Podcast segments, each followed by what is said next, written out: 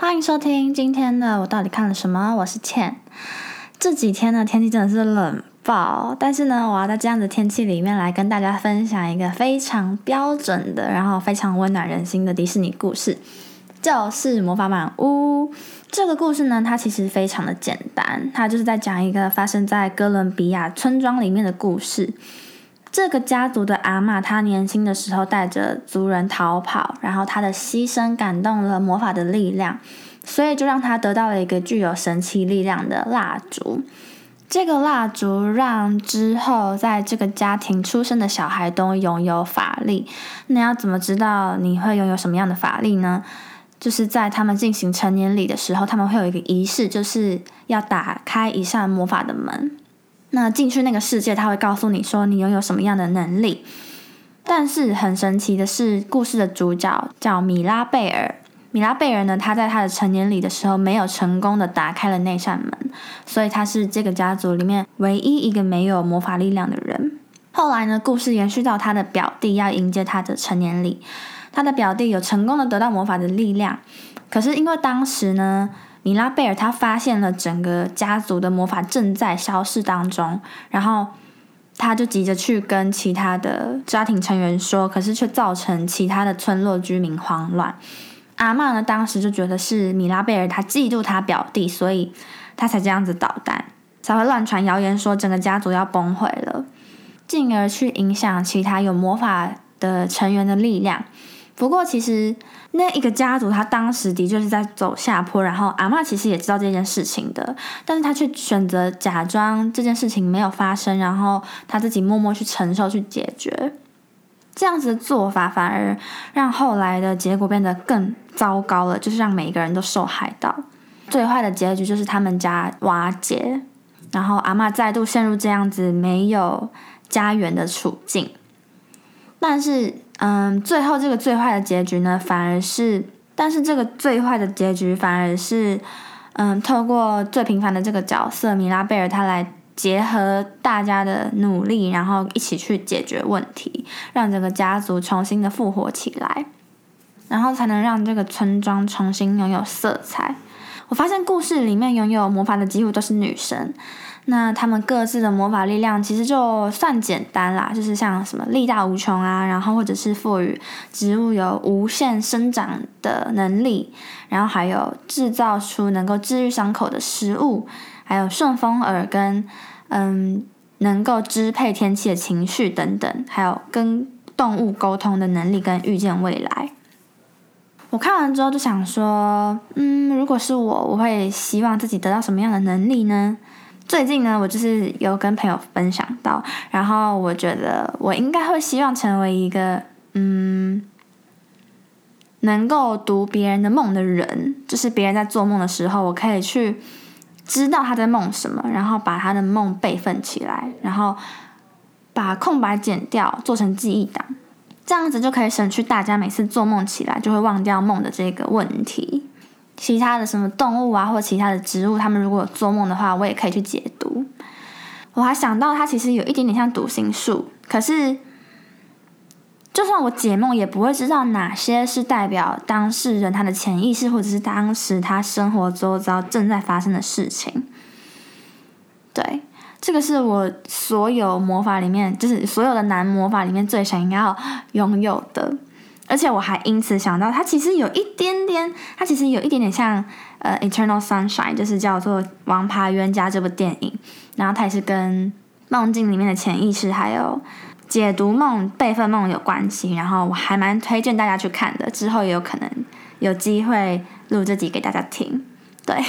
这是题外话。然后如果是简单的魔法的话，我想说，嗯，说不定我可以看到某一个树洞，然后我就可以透过它进去另外一个世界。例如，可能什么新竹的山上的某一个树洞，然后我钻进去就可以到冰岛，或者是到埃及之类的。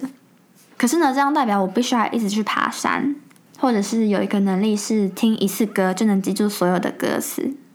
然后不管什么印度歌啊、泰文歌，我都能够无师自通。对，但是那时候跟朋友讨论的时候，他们就说，魔法是必须要等价交换的，所以副作用也是一定要存在的。然后我在思考说，那这样子的魔法如果有副作用的话，我应该要给它什么样的副作用？穿越的能力就是树洞这个的话，我可能会想说，哦，那可能这个树洞如果用过一次的话，我就不能用第二次，所以我必须要翻山越岭的去找各种不一样的树洞、不一样的新地点。然后记住歌的副作用可能会是，嗯，我如果一唱，我就必须要唱完整首歌，就是强迫自己唱完整首歌。解梦的这个副作用会是什么呢？我还真的想了一下，然后觉得，嗯，可能就是不能被当事人知道。如果当事人知道的话，那我可能之后遇到当事人就会一直闻到一股没有办法挥散过去的臭味。这个呢，是我从来想到的？这个是那个时候我看那个。清洁命案现场清洁师的那个书，然后他就有说，其实画面什么的都会让人很触目惊心，但是最恐怖的是那个味道，因为它会跟着你看大概三五天。我会觉得天哪，就是五官里面嗅觉其实是最我们不会特别去想到，但是当他一遇到问题的时候，就会变得很大条的一个很重要的器官。对。可是呢，想想如果有这样的副作用，我还是会有想要这样子的魔法吗？嗯，我可能会再思考一下。不知道你们会想要拥有怎么样的魔法呢？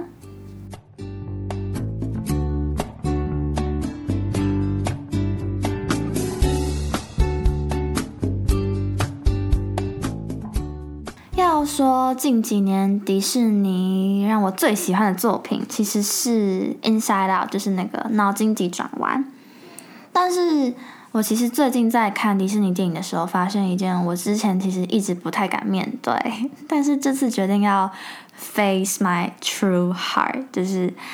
迪士尼的英雄公式实在是标准到让我觉得太明显了，所以。嗯，我就觉得没那么好期待故事的转折，因为大家都知道剧情公式有一个最基本的就是起承转合，这个叫做四等份，超基本的那种。然后第二个，它其实有一个叫做英雄旅程理论的一个公式，叫做 Hero's Journey。这个东西呢，它其实是从一本书里面来的。那本书叫做《千面英雄》，它是美国的一个神话学大师坎伯他写出来的作品。那这个公式呢，它之后被嗯《星际大战》套用上之后呢，在那之后有很多故事和电影都以这个公式为那个套用方法，然后把所有想要讲的故事都写进去。前面讲到四等份嘛，这边的话它分成十二等份。那跟你们介绍一下它的顺序是怎样。其实它的概念就是，嗯，一个主角呢，他从一个平凡的世界，经过一连串的冒险到非常世界的这个故事，然后到他最后的成长。那英雄旅程呢，它十二点，第一点呢，它是会跟大家介绍一下现在英雄他的现状是什么，他生活的环境等等的他的状态。之后呢，会。他会接收到一个召唤，他会遇到事件，然后他会开始想要一个新的挑战。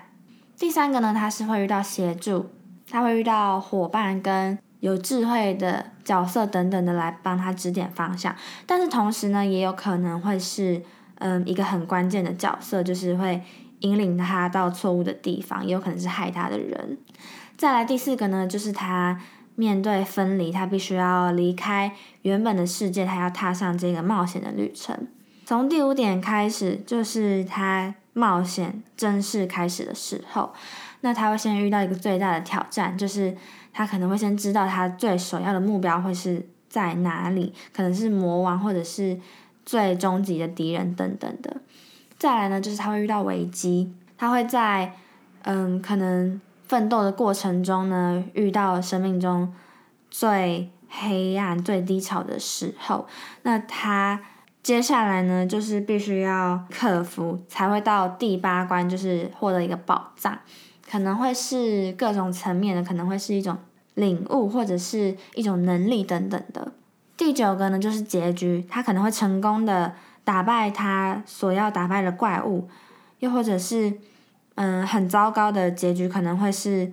嗯，他在这个阶段就失去了原本的初衷等等的。再来呢，这个冒险就结束了，就是他回归到他原本的世界，但是这个世界呢，已经跟他原本的世界不一样了，因为他已经成为了一个经历过冒险的人，所以我们会称为叫非常世界。对，第十一个就是前面讲的，因为嗯，他经过这一连串的经历，所以让他的生命有所改变，这就是他的重生的过程。第十一个就是重生，最后呢是第十二个，就是他抱着这一些成长的收获继续他的生活，所以这个其实是一个轮回。那基本上现在的故事呢，都可以用这个公式来套用，包括嗯，《星际大战》不用说了嘛。然后我看到有人写《饥饿游戏》，然后也有人写《复仇者联盟》等等的，甚至有人把它套用在爱情片跟剧情片上面，也都非常的，也都可以完成一个非常好的叙事效果。那我其实有稍稍分析了一下《魔法满屋》的这个英雄公式。嗯，比较累赘就不说了。但是我觉得里面有一个很特别的，就是在其实魔法满屋的角色蛮多的。然后我自己在分析的时候，发现有一个角色他真的是蛮神奇的。然后你在看的时候也会发现，这个角色其实他还蛮让你想要继续看下去的。就是 Bruno 这个角色，Bruno 他是米拉贝尔的舅舅，然后他的能力是预知未来。他有一次呢看到未来之后，他就失踪了，所以。就会让人留下一个想要继续看下去的那个动力。那这个角色他为什么被说特别呢？我觉得有一个主要的一点是，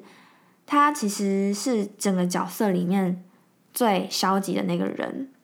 就是撇除阿曼，他可能有一点 拒绝面对现实。Bruno 他就是算蛮直率，他会跟可能有人家里的鱼，然后过几天会死掉，他就跑去跟他说。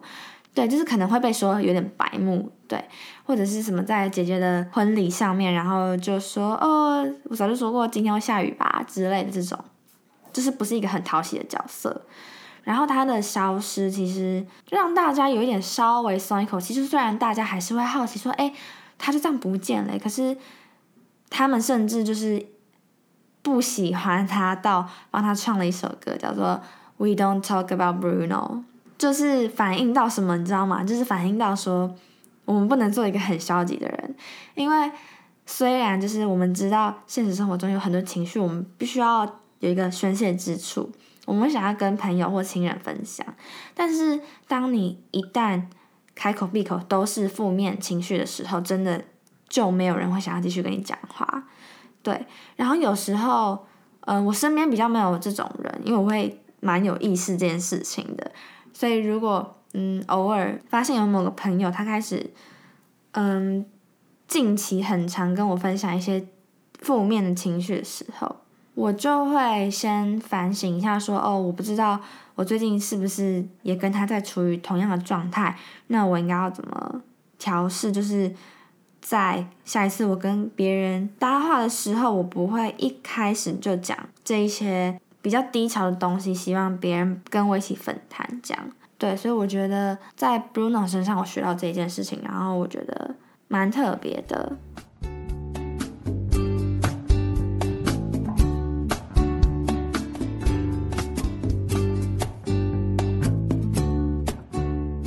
那刚才有讲到最坏的结局就是嗯家再度的瓦解嘛，那他为什么会有这样子的结局？是因为每个人的缺点都被显露出来了，然后其他人可能来不及反应，因为在这样子的魔法家庭面前，大家看起来都非常的美好，像嗯力大无穷的米拉贝尔的姐姐，她就常常被村落的居民抓去搬一些有的没的啊，什么钢琴啊、驴子之类的。另外一个她的姐姐就是一个追求完美，然后她到哪里呢，植物就会自然生长。所以她就是被期望做一个什么都好的人，她也被期望去跟村村落里面最帅的那个男人结婚等等的。可是没有人去帮他们想说，哦，其实每天搬重物也是会累的，然后做一个处处要求完美的人也很疲惫。这些的全部呢，其实都是要归咎于是要说是阿妈的错吗？也有一点像，就是因为阿妈对他们的每一个人的期望都非常的高，他觉得这个魔法的力量得来不易，所以你就应该要完完全全的运用它去帮助别人，然后让自己成为一个更好的人。但是在这样子事情发展的期间，他没有去想说，嗯，事情的背面可能会造成一些副作用。我觉得真的要说魔法满屋，它故事不算是非常的特别，可是，在起承转合里面讲到家族的那个转的部分，就是那个家族瓦解的地方，我会觉得团结的重要跟显现自己的缺点，其实有点像是，嗯。相辅相成的，他们其实是必须要并行存在的一件事情。因为显露缺点，所以反而能够让大家更了解你，然后让你能够更轻松的做自己。魔法蜡烛它的法力渐渐消失的关系呢，其实也是一个契机吧，就是让大家开始对于自己的力量有所动摇，然后开始自我怀疑，发现。自己的生活一切好像都是来自于他们所拥有的魔法。那如果没有魔法的时候，他们应该会是怎么样的人呢？他们开始自我怀疑。但是因为这样子的过程，反而会让大家，但是因为这样子的过程，反而让大家能够去看见我们自己觉得自己不足的地方，然后其他人也可以因此去体谅我们对自己的要求。我觉得也是借此来告诉我们说，其实生活不需要那么辛苦，你不需要在。你不需要在爱人面前假装，你只要做自己就好了。你不需要用魔法来凸显自己的独特之处。像米拉贝尔，他其实没有被赋予什么神奇的力量，可是因为他的聪明机智，然后还有勇于找出问题、解决方法的那个冒险的精神，所以才能够让整个家庭重获魔法。我想到我现在在的这个公司，它有一个小小的文化，就是每一周我们都会有一个分享会，然后。嗯，主持人他会挑一个主题邀请大家分享。这周的主题其实蛮特别，让大家想了好几天，就是叫做你知道已经存在很久，但是你一直想改却改不掉的缺点。然后有人就分享说，他觉得自己是个多管闲事的人，就是一旦有人跟他诉苦，他就会想要好人帮到底。虽然嗯，对方没有要求他要怎么样的回报，可是他就会觉得他应该帮他解决这样子的问题。然后另外一个人呢，他是觉得自己太喜欢哭了，然后导致有很多人可能在刚认识他不久的时候，就会觉得哦，他是不是一个草莓族这样？可是因为这样子的缺点的展现，然后我们其他人才能知道说，哦，其实第一个人他其实是个嗯，很具有正义感，然后很对朋友负责任的人。后者呢，我就会觉得他是一个。嗯，重感情的人，所以需要更细心一点的跟他相处，跟他对话。嗯，如果是我的话，对不起，我真的不是一个有时间观念的人。算很喜欢吗？我还蛮喜欢准时抵达的那种感觉，所以我很喜欢赖床。我会觉得，哦，床这么舒适，怎么可以随随便便就说要离开呢？我就不太是个会早到的人。但这样子的下场就是常常迟到，因为我很喜欢把时间算得很刚好，像是我知道我十点要到，假如说我知道自己十点要到市政府，但是我住的距离明明出门就需要抓一个小时时间才比较充裕，但我就想要抓可能四十五分，然后刚好抵达，但是常常就是不如预期，就一定会迟到这样。对，可是我记得好几次我有那种看错时间出门的经验，像是什么之前就有社团户外教学的时候，明明就是八点集合，然后我七点就到了，因为我看错时间，我会觉得自己很白痴，但是又觉得哦还好，我还有一个小时可以用，对，甚至会觉得哦其实等别人也蛮风光的，啊，但是对。不好意思，隔天还是继续当一个赖床的虫子。我就是个懒虫子。不知道你们有没有什么想要改却改不掉的缺点呢？我会觉得，其实让其他朋友或者是家人知道，哦，你其实清楚自己的缺点是件值得交流的事情。因为其实有一些缺点，你可能自己没感觉到，但是别人会发现。我会觉得这样子蛮好的，所以我觉得《魔法满屋》它在家人这一块讲的其实很不错，然后我也很推荐大家去看看，就是一个合家欢乐的电影。对，如果你们有什么缺点，欢迎到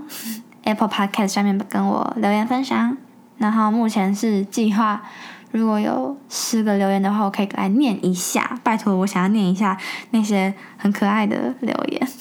所以拜托，我想要记到十个互相喊话。以上就是今天的我到底看了什么。我是倩，我们下次再见。